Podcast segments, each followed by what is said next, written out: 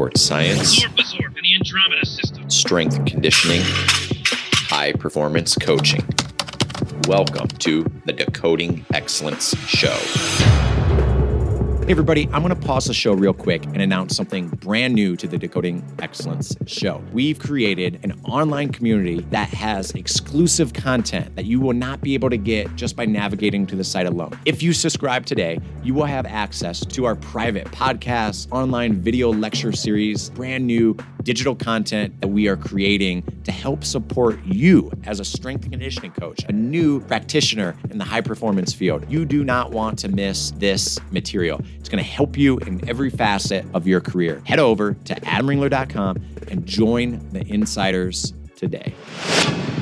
And here we go. We have a great decoding excellent show for you today. Man, I really just go crazy on this. And not in like a weird, bad way, like um, but I, I just kind of get on a soapbox talking about a particular theme that I hear within sports science, which is that there's a disconnect between the research and what people are doing in the field, in the applied setting. So I thought while I was listening to this podcast, not my own, a different one, I was going through it and I was like, I should just talk about what I do on a daily basis, what I do from a collection, from a reporting, from a communication, from a planning process of our training and practice planning and how I report this. And that's what I do for the next, I don't know, 60 minutes or so of this episode where I just kind of get into the weeds, I nerd out a little bit, and I talk about sports science, applied sports science, and strength conditioning, and, and how we use data. And I, I get a little bit on a tangent. I will admit that. And I'm a little bit verbose. I don't know. I, maybe I've had too much caffeine. I'm, I'm a little wired, whatever it might be. So I'm a little long winded, hence the longer episode. So, nonetheless, guys, I have, I have a great show for you today where I kind of get into the weeds talking about sports science and the applied nature, and data analysis, and data collection of any relevant KPIs that we would collect. So,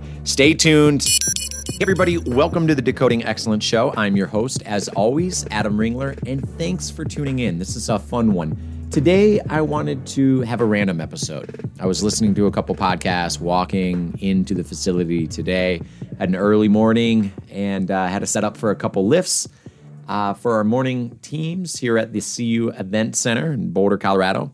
And I thought, as while I was listening to this conversation, uh, between a couple of, of respected practitioners within the field, I thought it would be important for me to share a little of my own processes. So, within these podcasts that I was listening to, they were talking particularly about sports science, about some of the uh, not only the fallacies of, for, of sports science, um, common best practices, but you know where this whole thing breaks down. And I thought, while I was listening to this, I said, you know what I should do? I should try to uh, narrate a little of my own day, what I do on a daily basis.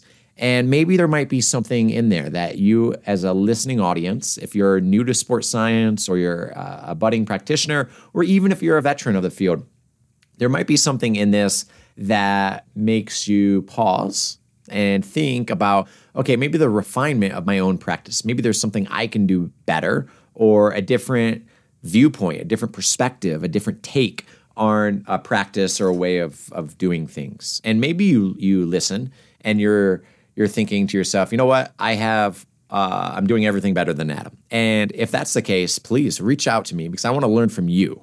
It's this is the Decoding Excellence show. Even though I'm behind the microphone, it's not about what I am doing. It's about cultivating an audience and cultivating a collective community of high performance practitioners and leveraging all of our collective experiences and best practices within sports science and high performance coaching. So, with that said, I thought I would start with my day, right? So, to preface this sort of rundown of uh, of what I do, I again I, I am athlete management system agnostic. So you don't necessarily need to have the same resources or tools or technologies uh, that I do, right? So if I'm talking about Kitman Labs or we're talking about Coach Me Plus or we're talking about Train Heroic or Bridge or or Push or whatever, just recognize that these are all just resources and your resources might differ a little bit from my own and and that's okay, right? Cuz this is just to give you ideas of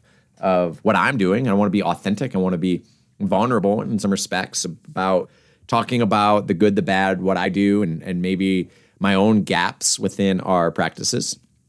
But again, it's not solely dependent on a particular technology. What's more important than the actual what uh, we use is is how and why, right? So let's let's start with that. It's less about the what tool, what tech, what system, what technology, what performance assessment, what diagnostic, and more about okay, when do we use it? How do we use it? How do we act upon the information in a meaningful way that drives actionable change? Okay, so let's set that as as paramount. Okay, so beginning at the start of the day, the very first thing that I like to do when I wake up in the morning, depending on the session, if it's afternoon session or morning session, I like to get our questionnaires out um, as soon as possible. Now, I want our athletes to be able to wake up. You know, if they drink coffee, have their coffee or have their prep or drink their water, have breakfast, and in a sound mind and peace of mind, a sound body, fill out those morning questionnaires pretty early.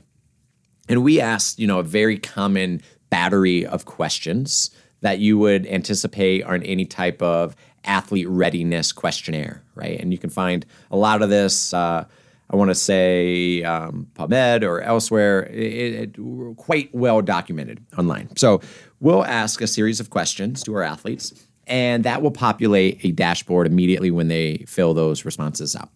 And we get some ideas as a performance staff, as a medical staff, of everything from body sorenesses on an anterior posterior map um, what what areas are stiff or sore. We receive uh, a general sort of Likert scale of uh, sleep quality, sleep duration, uh, soreness, fatigue, energy levels, mood, and we again we assess a lot of these things. We look at those things, and we want to make sure that our calculations are driven not necessarily by an arbitrary absolute threshold, right? So let's just say if an athlete fills out a two in a questionnaire, let's say, you know, uh, one being more indicative of uh, high amounts of soreness and five is is low for whatever reasons. Your scales might be flipped, right? So I use that as an analogy, right? Like if they constantly fill out a two, then if we set a threshold at let's just say anything below three, we want an alarming mechanism to go off to our practitioners, our uh, strength conditioning coach, or athletic medicine professional if we do that and they constantly fill out a two, okay, well, like we're going to receive a lot of potential like uh, false positives, right? You'll check in with the athlete. Hey, I saw you feel it. You felt out a two. How's your how's your soreness in your body? I saw on the stiffness map that your right hamstring was a little sore. You know, and we'll we'll have to actually actually reach out, have a conversation, have a dialogue with an athlete and be able to assess, you know, both verbally and we might channel them to come in a little bit early so we can actually do our athletic trainers can get, you know, hands on and start sort of palpating and feeling and and getting some better sort of uh, diagnostics on these guys. One of the things that we like to do is try to create some calculations for a Z score, Z score, right? So that we can start to have this bespoke to the athlete's responses and see if there's any large deviations away from what their normal value is. So if an athlete always fills out a two, and for whatever reason they fill out a four, that is that's a pretty big jump for them. That's pretty significant. If they always fill out a two and they fill out a one, that might flag a um, alarming mechanism because it's it's a little outside of their devi- their essentially their standard deviation, and we could start to see as they go through those alarming mechanisms and those questionnaires that they might have a little bit of soreness. So again, all of the morning questionnaires are really are centered around reaching out to the athlete and asking them a very simple question. And that question, despite the fact that it's actually physically not on our questionnaire, is Are you prepared to train today? Are you prepared to absorb and adapt to stress, as uh, Charlie, Charlie Weingroff would say, right? And that's what our morning questionnaires are, are there to assess sleep quality and fatigue and soreness and, and uh, energy levels. And we want to make sure that if we see something, this sounds lame, right? But if we see something, say something. I think that's a slogan for, um, wow, this got dark. I think domestic terrorism, uh, which is uh, random. Um, but if we see something, say something. If you see something, a deviation on their sort of uh, well being questionnaires, then we need to say something. We need to reach out to that athlete, acknowledge that soreness, acknowledge that sleep disturbance, acknowledge that low energy level, acknowledge whatever they're alarming and uh, and try to intervene. Now, in some cases, it might just be sort of that pat on the back and say, "Hey, you know, we really hope you get better sleep tomorrow. If we start to see a trend, let's let's intervene. Perhaps we reach out to a sleep specialist, or we reach out and to uh, to our PT or a chiro or whatever it might be. Reach out to the specialist that specializes in those domains, each of those, and uh, and refer out. But not always, right? Sometimes it's just about acknowledging the, the simple fact that an athlete is reporting something in. So early in the morning, I like to get those questionnaires out. Now, they don't do any good if you're not reading them, which is the, the large part of, uh, of what I hear as a criticism of sports science is that we're collecting data to collect data. No, wrong. Actually, we are not. Now, data is nice to have in a data set for future sort of analysis, multivariate analysis or regressions or, you know, any type of statistical an, analysis that we might want to run on our data sets. That's great. We need data. We need and we need large, we need clean, pretty tidy data with well-controlled methodology of collection. That's really, really important because again, messy methodology and messy data, garbage in equals garbage out. So we want to make sure that we're getting very clean data into the system. But again, it's it's not just for analysis. Yes, that's that's a secondary. That's might even a um, a tertiary aspect of data collection is the potential analysis that you can do later. But again, we don't want to see data or have data come in and not act upon it, right? And again, I, I get this is the this is the challenge of applied sport science is that we aren't necessarily running, and we've have, and we certainly do uh, run studies within not only our academic departments, but also in conjunction with them, in conjunction with grants, with you know member and conference institutions, things like that. But internally, we want to act upon the information and affect it and change and tweak the system because rather than a nice tidy study and a white paper or that you know a paper that we could present at a conference the, the single most important thing is positioning our athletes in an opportunity to compete for and win championships. That's what we want to do. So it's nice to have a like I, I I could barely fathom the idea of having a control group and recognizing that there's a superior methodology to training or recovery or nutritional intervention or whatever it might be, and not offering that to the control group. Now, listen, will that potentially muddy our analysis? Could we say that this is statistically better than the control group? It would be hard to tell. But again, you know, when you're when you're having that control group within an internal team, you know, half the team is uh, receiving intervention, uh, and the other is not. And that, to me, as a practitioner in the applied setting, is not cool. In uh, quote Rick and Morty, in my world, that's not cool. Censored version of it. So, nonetheless uh, we want to actually read the data, we want to intervene on the data, and we want to start reaching out. And that can start immediately. A lot of the times, I do that either at my computer desk at work when I am reviewing the data as it's starting to trickle in. Again, a, a, good common touch point, and I know our athletic trainers probably absolutely despise this, and hopefully not. I, I say that sarcastically, but I, I guess, you know, I could see the um, the encroachment of territory and domain, but I like to be around the team. I like to be around our athletes. I like to be around our athletic trainers because so much of training, right? Training equals rehab, rehab equals training. Charlie Weingroff, again, a second plug in one random show episode. But so much of what we do as strength conditioning professionals is just a continuation of the continuum of rehab.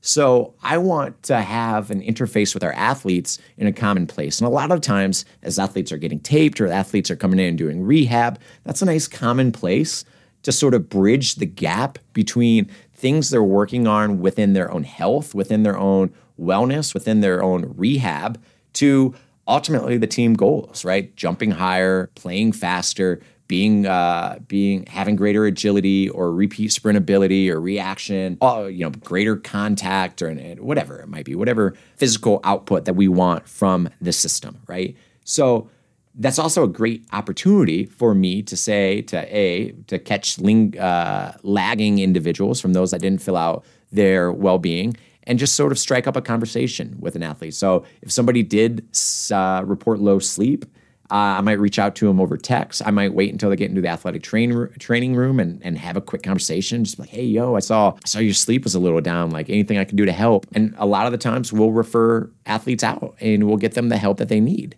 Um, and I think that's just being agile with our practice, with our ability to channel people through the system to the right resources. Um, so again, that is uh, that's a common place where I like to sort of hang out. Um, if I'm not in the weight room, I'm probably in the athletic training room, and if I'm not there, then I'm probably at practice.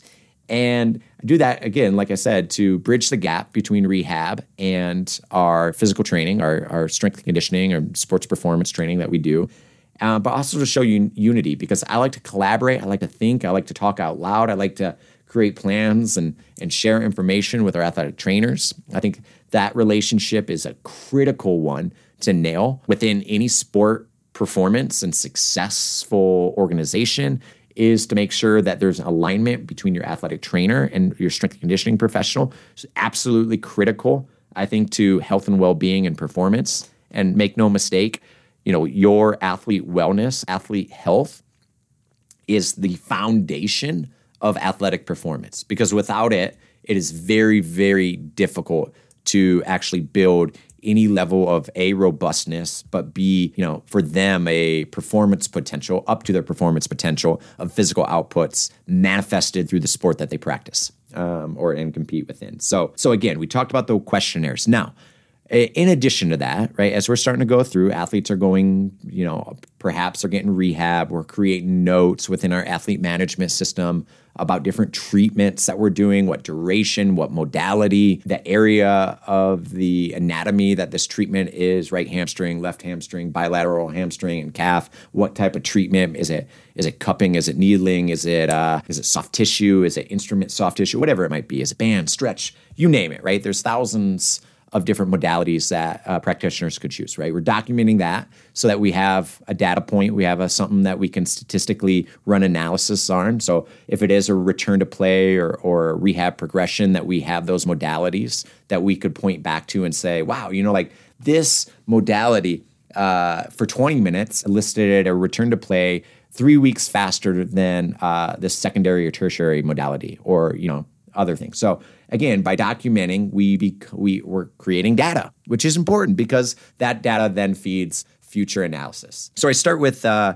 starting with that, right? As we're starting to go through treatments, we're doing rehabs. Documentation is a huge, important thing to nail down. So let's just pretend at this point in the day that they are finishing up with um, whatever sort of pre-practice treatment, and they're ushering off to practice for whatever sport it, uh, that we might be talking about in this hypothetical hypothetical analogy. We're at sport, we're leading dynamic warm ups, we're trying to bespoke the warm up to the athlete or at least bucket it a little bit. So if the team's a little bit sore or a little bit fatigued, maybe we're going to change the warm up a little bit. We're going to adjust it. We're going to maybe swap out different, you know, like uh, reactive neuromuscular sort of banding instruments and we will we'll say hey you know maybe instead of mini bands we're not going to do that. Maybe we'll spend a little bit more time doing static stretching or dynamic stretching or foam rolling pre-practice or if everybody's feeling good maybe we can actually return some practice time back to the coach by only taking five minutes versus a 10 minute warm up we'll give them extra time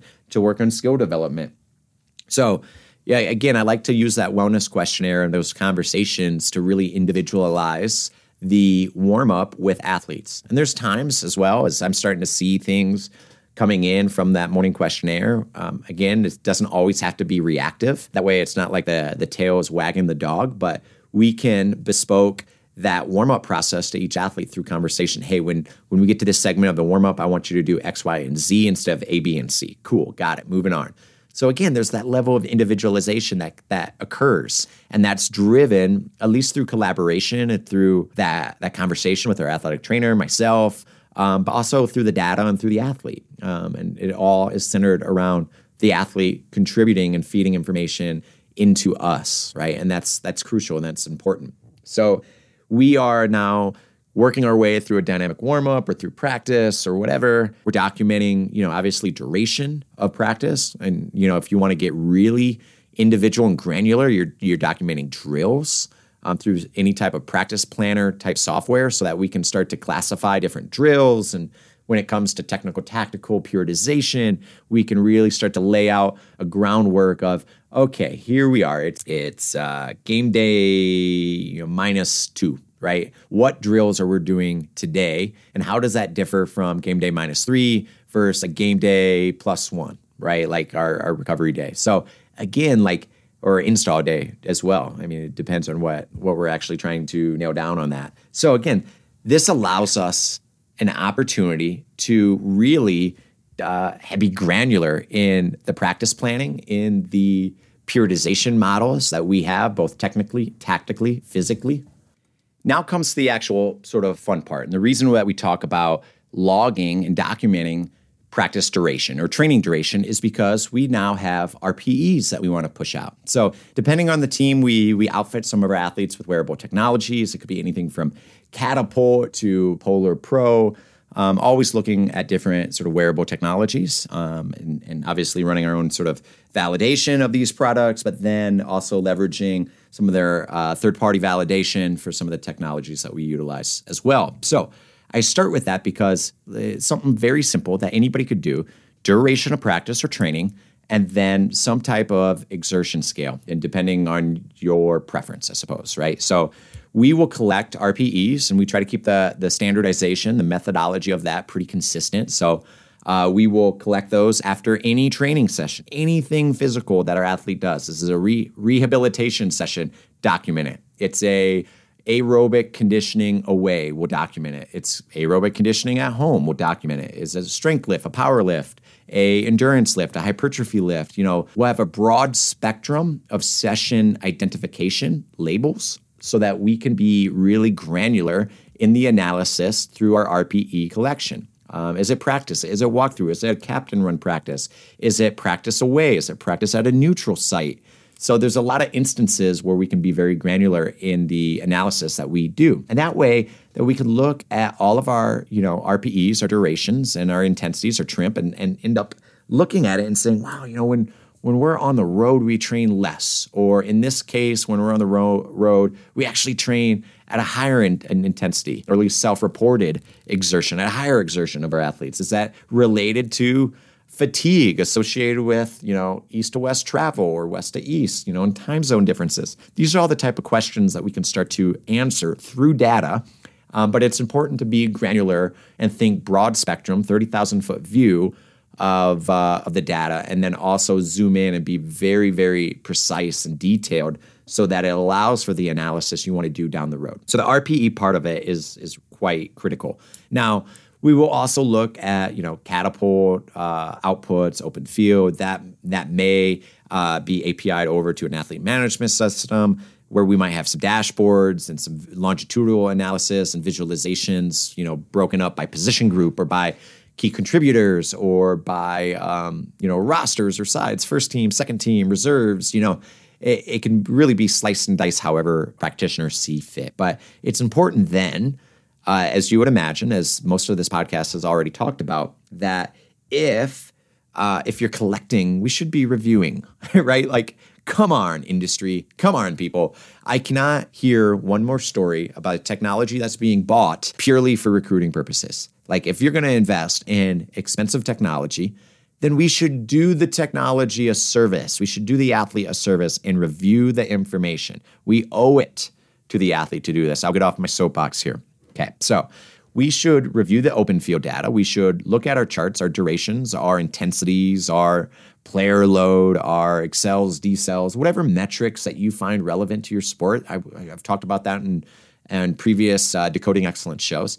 But we should be reviewing it, documenting it, and then, you know, again, we don't need to necessarily make changes on a session by session basis, but we should at least deliver that information to key stakeholders, i.e., those in charge of practice planning or training. And so, you know, if, uh, as a sports scientist, I would look at that information and relay that to the relevant people. You know, in many cases, I would be assessing that information, kicking out a report to our head coach, assistant coaches, and they would then be you know utilizing in, in conjunction with some facilitation and assistance perhaps some of those workloads or those accels those decels um, those high velocity high threshold high sprint high velocity sprinting into their practice planning so that we can start to really refine the sort of uh, technical tactical periodization models so that we get the physical outputs that they that we need for physical adaptation for getting stronger and faster and developing robustness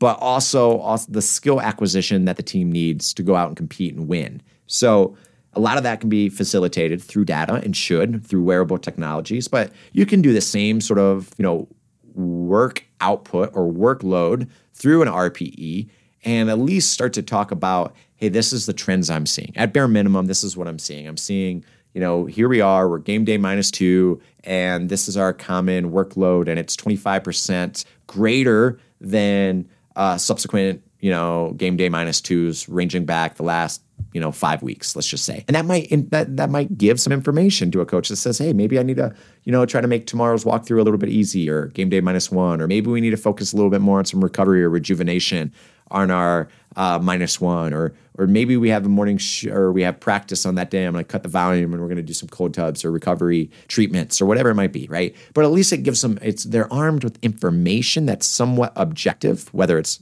wearable technology or whether it's more subjectively driven through RPE, they're armed with information and they can use that information through the lens that they see the world, i.e., being you know a masterful coach and affecting the next training session. So again, so there's a little bit of uh, responsibility of the practitioner utilizing the data that we collect in a meaningful way, generating a report, providing said report to the key stakeholders, i.e., those responsible for practice planning or training planning, training plans, i.e., maybe a strength coach, and facilitating that that sort of uh, handoff of that information. So that is that if I'm following along in my timeline, a lot of again, I don't have any notes for this show. Right, it's a random show literally trying to get these thoughts out of my head from this podcast I heard this morning. That brings us to end of practice. We've collected RPE, we've now collected our wearable technology, we've synced it to the cloud, it's now synchronized over to our athlete management system. In this, again, hypothetical analogy, at some point in time, we're going to have a training session. I would imagine whether it's immediately after practice, whether that, you know, I, I know for this case, it's not in chronological order. So maybe we lifted before practice and that would change what we do from a warm up perspective. Yes, yes, yes. I get that. In this simple analogy, we're now lifting after practice. So now our athletes are coming into the weight room. Now, now if we've done it correctly, perhaps we've way like if it's an outdoor sport and hydration and, and the sweat analysis and the, the risk of dehydration is a factor. Maybe we've done a, a pre-participation weigh-in and now our athletes are coming to the weight room and we're starting to do a essentially a post practice weigh-in or we're getting an idea of maybe this the fluid loss or the sweat rate that they were you know had at an outdoor field. So we're collecting some body weights and we're then starting to push some fluids hydration waters uh, if it is uh, electrolyte mix or something that's a little bit less sugary. But again right that's all dependent on maybe the rate of change the delta from a pre-weigh-in to post-weigh-in um, so we're collecting that. We're also collecting it to, to see long term longitudinal growth um, from freshman to sophomore to junior to senior, from season to season, from month to month, from week to week, and make sure that we we can intervene when necessary. We can refer when uh, we we should, right, to our you know registered dietitians that are on staff or anybody else, any resources that might be.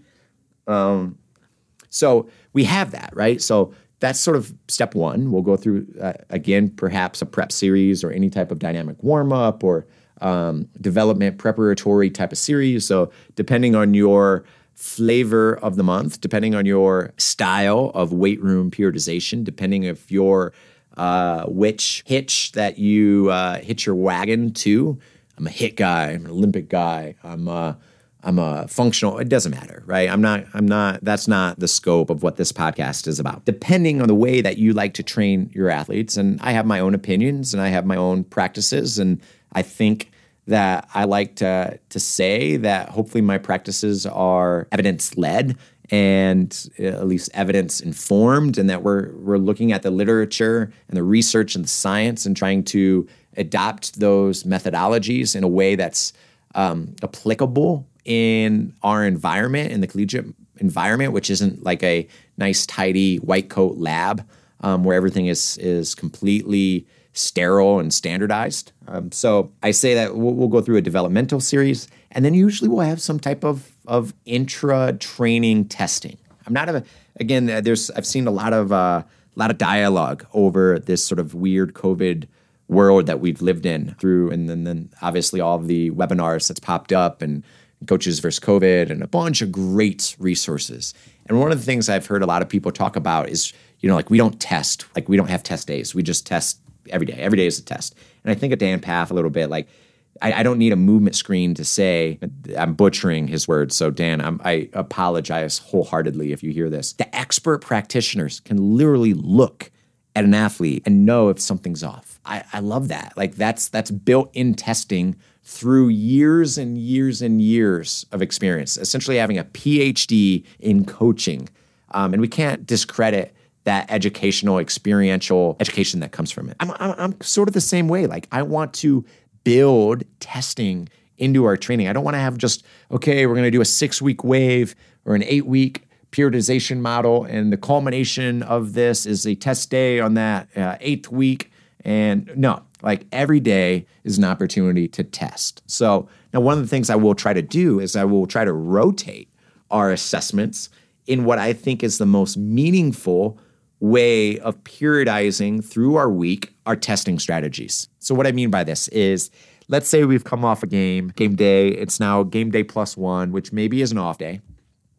Um, sometimes we've actually lifted and, and you know like because we'll have like our off day on essentially a game day plus two. So our, our plus one might be a recovery day. It might be you know a top up day for low minute athletes and a recovery day for our high minute contributors. Train a little bit, but it's generally a lighter session and an opportunity to really get rehab and treatment and, and everything that we need to. Now, on a typical day, like let's just say if we weren't in season, like we'll build in our testing. Like if I knew that we are the furthest away out from the next competition, I want to have our most invasive and down producing testing that uh, the farthest away from the next competition. The moment we play, you know, we're obviously trying to um, return to homeostasis and get joint integrities and joint range of motion, inflammation out of our body, and we can do that through recovery strategies. Yes, totally get that. But the next available opportunity that we train, I want to make sure that we're testing what we deem necessary. So Eh, at least in my environment, I can only speak to the things that I'm exposed to. And some of the resources that I have, like if it was an endless, non-financial, like if I won the the mega million, let's just say I just saw it.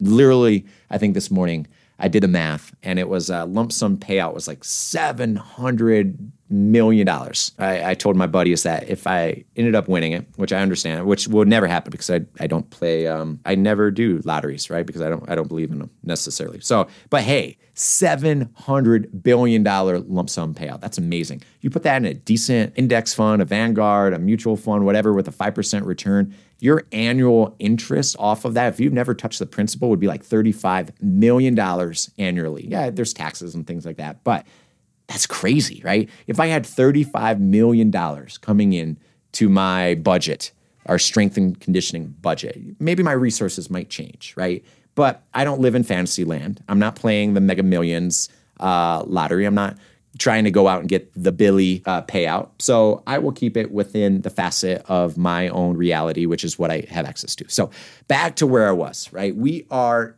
testing the most invasive testing strategy or modality. So a lot of it will be like any type of strength testing. So it might be NordBord, it might be a force frame, it might be hip adduction, abduction, a type of a razor or Nordic. Usually I just keep it at a, a Nordic hamstring curl on the NordBord. This might be where you build in like a mid thigh isometric pull on that day, something where it's a little bit more intensive because now uh, uh, a, a mid thigh isometric pull the cool thing about that is like there's just yeah there's a lot of tension you are driving tension through that body but there's a lot less delayed onset muscle soreness with that than a uh, than a Nordic curl. It's the least. I mean, all of our athletes train Nordic, so you know, doing you know a maximal effort Nordic on the NordBord is uh, is isn't really too laborious. But um, nonetheless, that's where we'll we'll sort of we'll we'll have that testing built into the training session. So we'll go through that dynamic warm up, that prep series depending on your periodization strategies, the ways, your methodology for training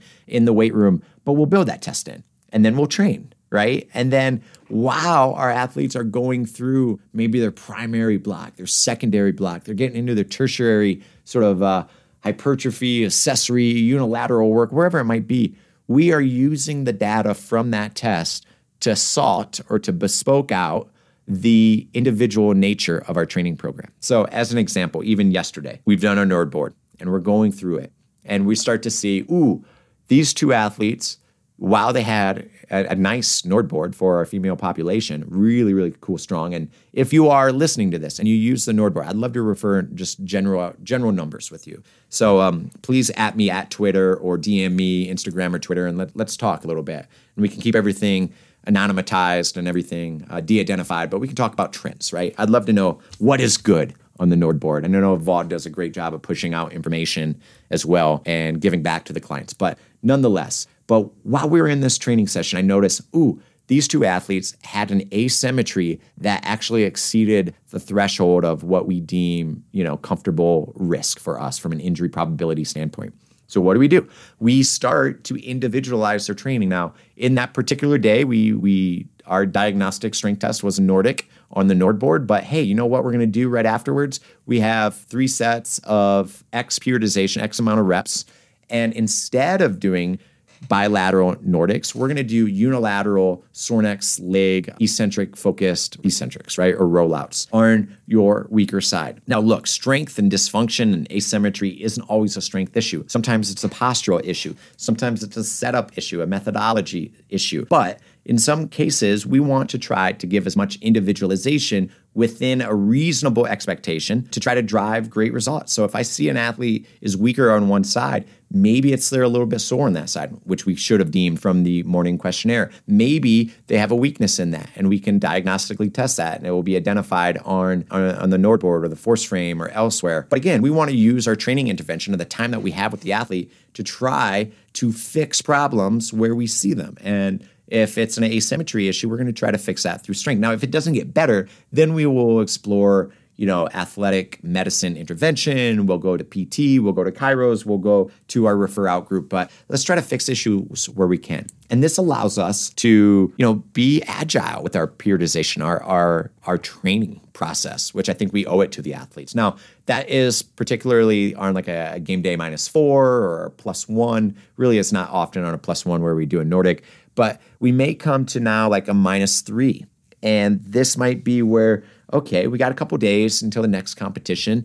And now we want to check it's the next training, right? And just just picture this in your in your mind as you're listening to this random show, right? Like a lot of the same processes will remain the same. The RPEs, the wearable tech, the interventions, the reports, the morning questionnaires, all of these things generally run day to day on any training training day, right?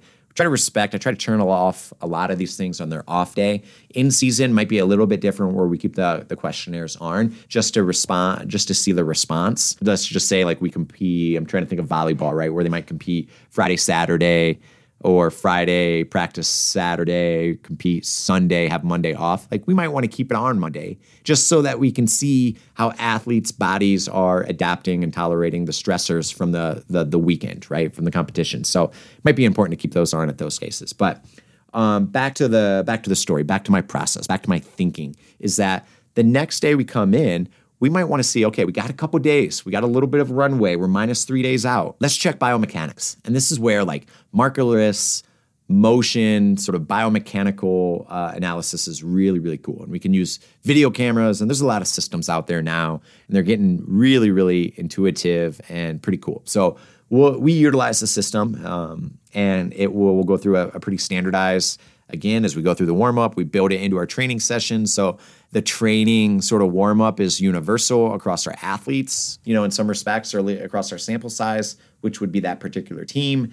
And then we test. And we'll go through a battery of testing screens. So it might be an overhead squat, an overhead lunge, it might be counter movement jump, hand on hips, uh, it might be um, shoulder internal rotation, external rotation. It, you know, there's a number of hip uh, external rotation. We have a Y balance screen that we do, some ankle mobility. But again, through all of this, the motion capture system is is collecting information on every joint. So, you know, the knee flexion, ankle flexion, we get to see thoracic spine extension, we get to see range of motion, internal range, uh, internal shoulder range of motion, external range of motion, total shoulder range of motion through the arc.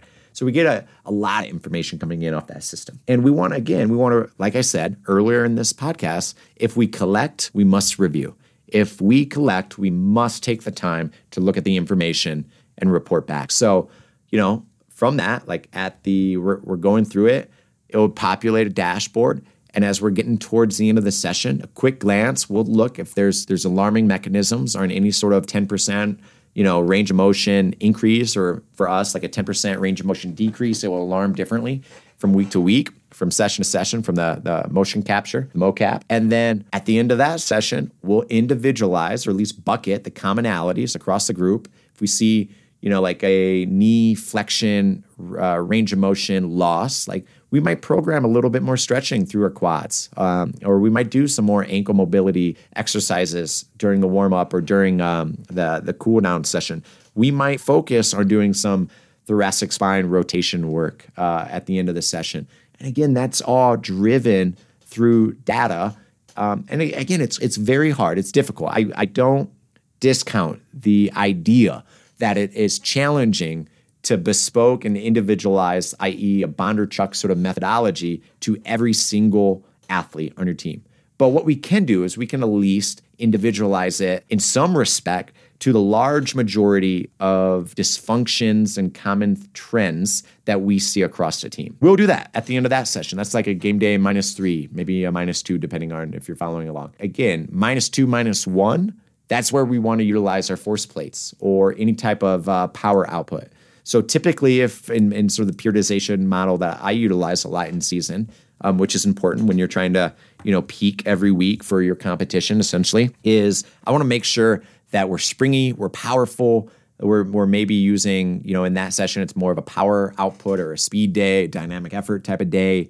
Um, so we're using velocity based training methodologies within our training session. So we might be tracking bar speeds and making sure we stay in a particular velocity velocity range we are cutting sets at, at thresholds. If they drop below just to you know intervene before central nervous system um, fatigue really sets in. We bury them deeper uh, one day out from a game or whatever two days out from a game. So we will use a lot of the the bar tracking methodologies prior or at least i will use those prior to uh, on a minus two. And then um, but yeah that's where we'll we'll build in our force plate testing and we'll look at you know, eccentric duration and see if there's disturbances there. If, if their counter movement is a little bit slower, they're they're adopting a different strategy on that counter movement jump. They're trying to muscle out of the bottom rather than being, eh, you know, generating that great eccentric uh, power out of it, and they're rebounding out of the power and using that elasticity of that counter movement to really be springy and create a great impulse.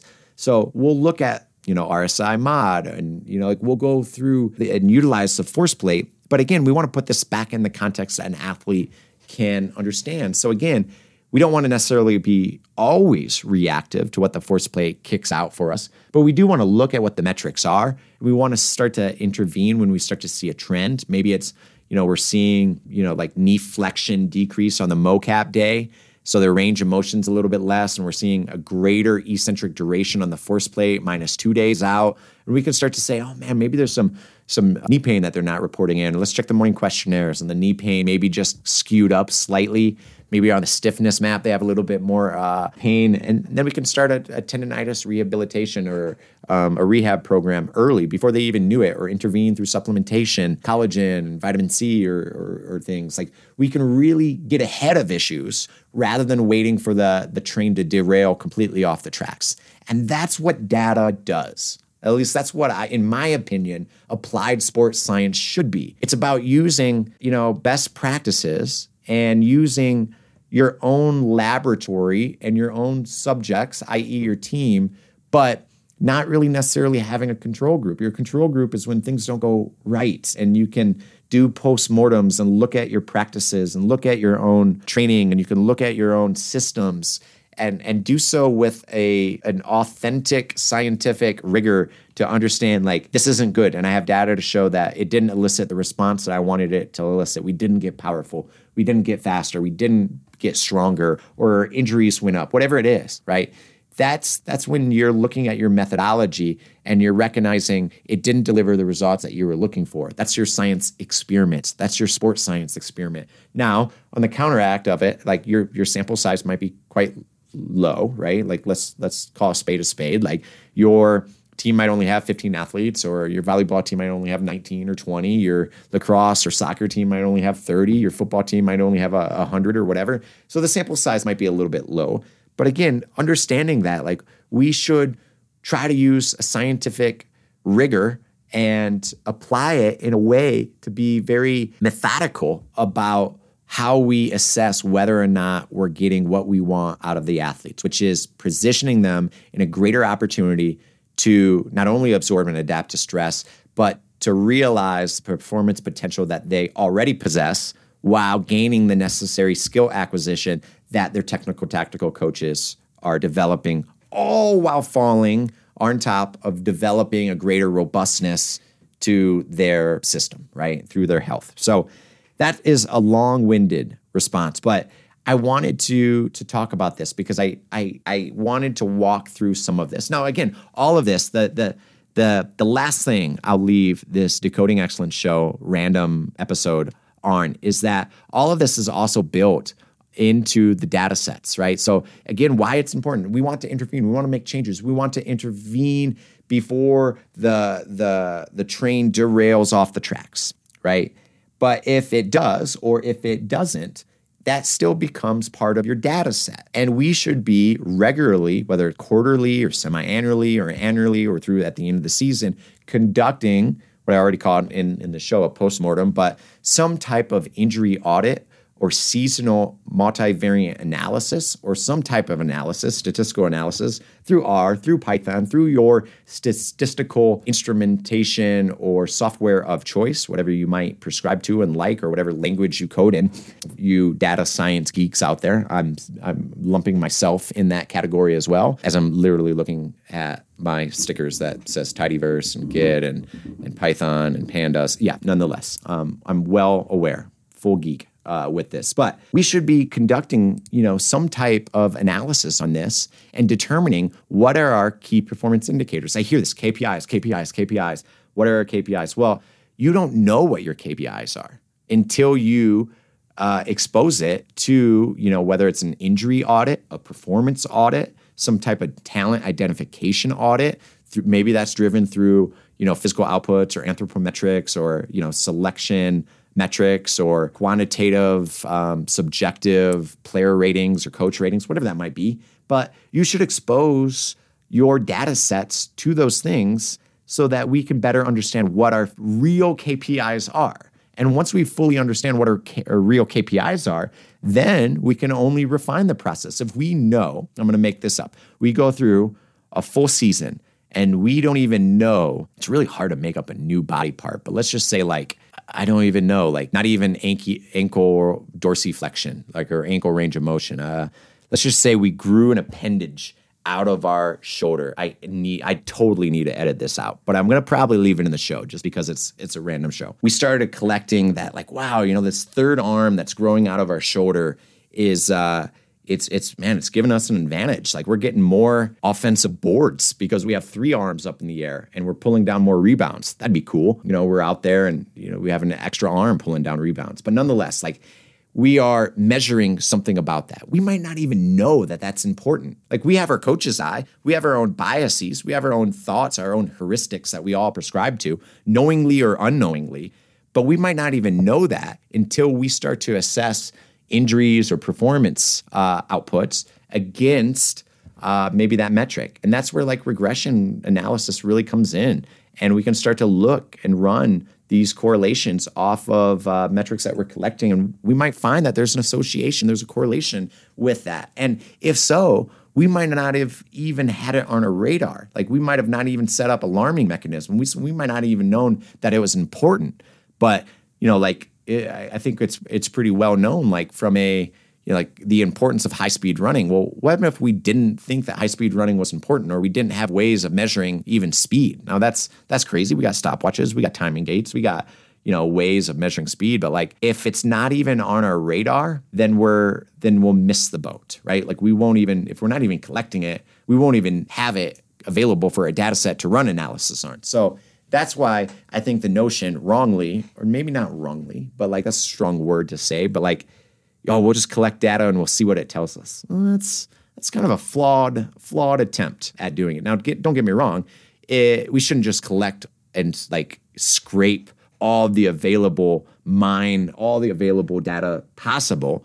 Like we should be very strategic and deliberate with this, the data that we're asking our athletes and our coaches and our programs and our departments and our practitioners to contribute. But if we're not collecting it, we might not even know that it's it's important. So again, nonetheless, I know that's a um, uh, an aside. I do want to say that if we're collecting it, we owe it to assess it. We owe it to review it. We owe it to communicate it and share it with the relevant people that can help um, make meaningful decisions off of it. So this is a long random show, probably one of my longer ones, but hopefully you've tuned in and listened. And if you didn't, I don't blame you.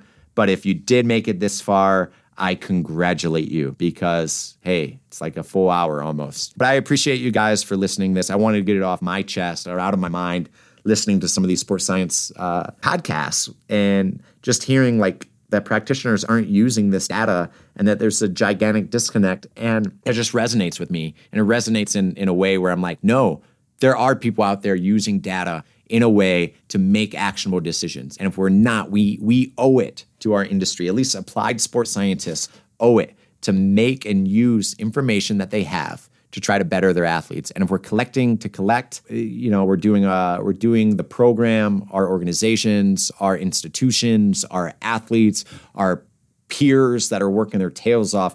We're uh, we're doing them all a disservice by using it as a recruiting tool and not uh, truly what it can be, which is a very very powerful way of uh, of affecting change.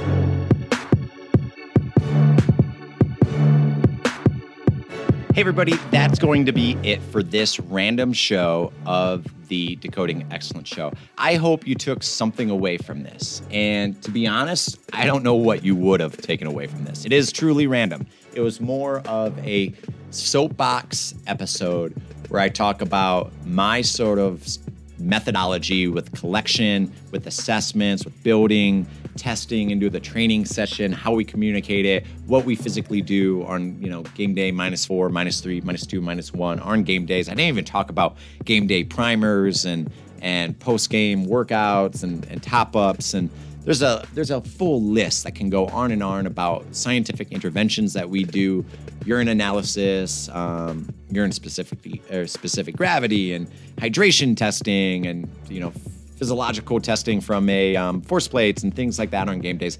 Uh, you know, creatine kinase testing. Uh, we go on and on and on. What? But I didn't even get into this. Today was truly just a random show where I kind of I talked about game day plus one, minus four through about minus one. Didn't really talk about game days. Um, but hopefully you took something away from this show. And I congratulate you for staying this long. If you're listening to the end of the show, you are a, a, true hero in the sense of that you can really tolerate a lot of pain and a lot of disconjointed uh, thoughts from my head. So, congratulations for making it this long. Hopefully, I haven't turned you off the Decoding Excellence show, but if anything, I appreciate you. As always, there's a number of different ways that you can support the Decoding Excellence show. The newest way you can support is by heading over to adamringler.com and joining the High Performance Insiders. This is an exclusive community that allows you access to the private articles, the private podcast feed, and digital lecture series that's being hosted behind this community wall. Check it out by heading over to adamringler.com and subscribing today. The second way you could support the show is simply by signing up for the newsletter. This is something I take a lot of pride in. I try to go out on the internet, dig up research articles that are fascinating. I try to find the newest technologies, articles I'm reading, uh, research publications, and just really cool things that I discover that sort of exist between performance science, biology, and technology. I think you'll get a lot of value simply by uh, signing up for the newsletter. I promise you, I will never spam you. I will never sell your information or give this out. I cherish this little small community that I'm, I'm creating with this newsletter. the last way you can support the show is simply by heading over to buymeacoffee.com forward slash Adam Ringler. Now, the name is a little misleading. You are actually not buying me a coffee. You're buying the show a coffee. It's a micro donation, anywhere from three, four, five dollars. So a latte, a cappuccino at Starbucks, essentially. And you're buying and supporting the show's hosting fees and the ability to deliver great content to your ears weekly. So head over to buymeacoffee.com forward slash Adam Ringler and buy the Decoding Excellence Show a coffee. Buy two coffees, buy five coffees if you're an espresso junkie. So, as always, I love you guys. Thanks so much for supporting the show. Stay safe, stay strong. Until next time.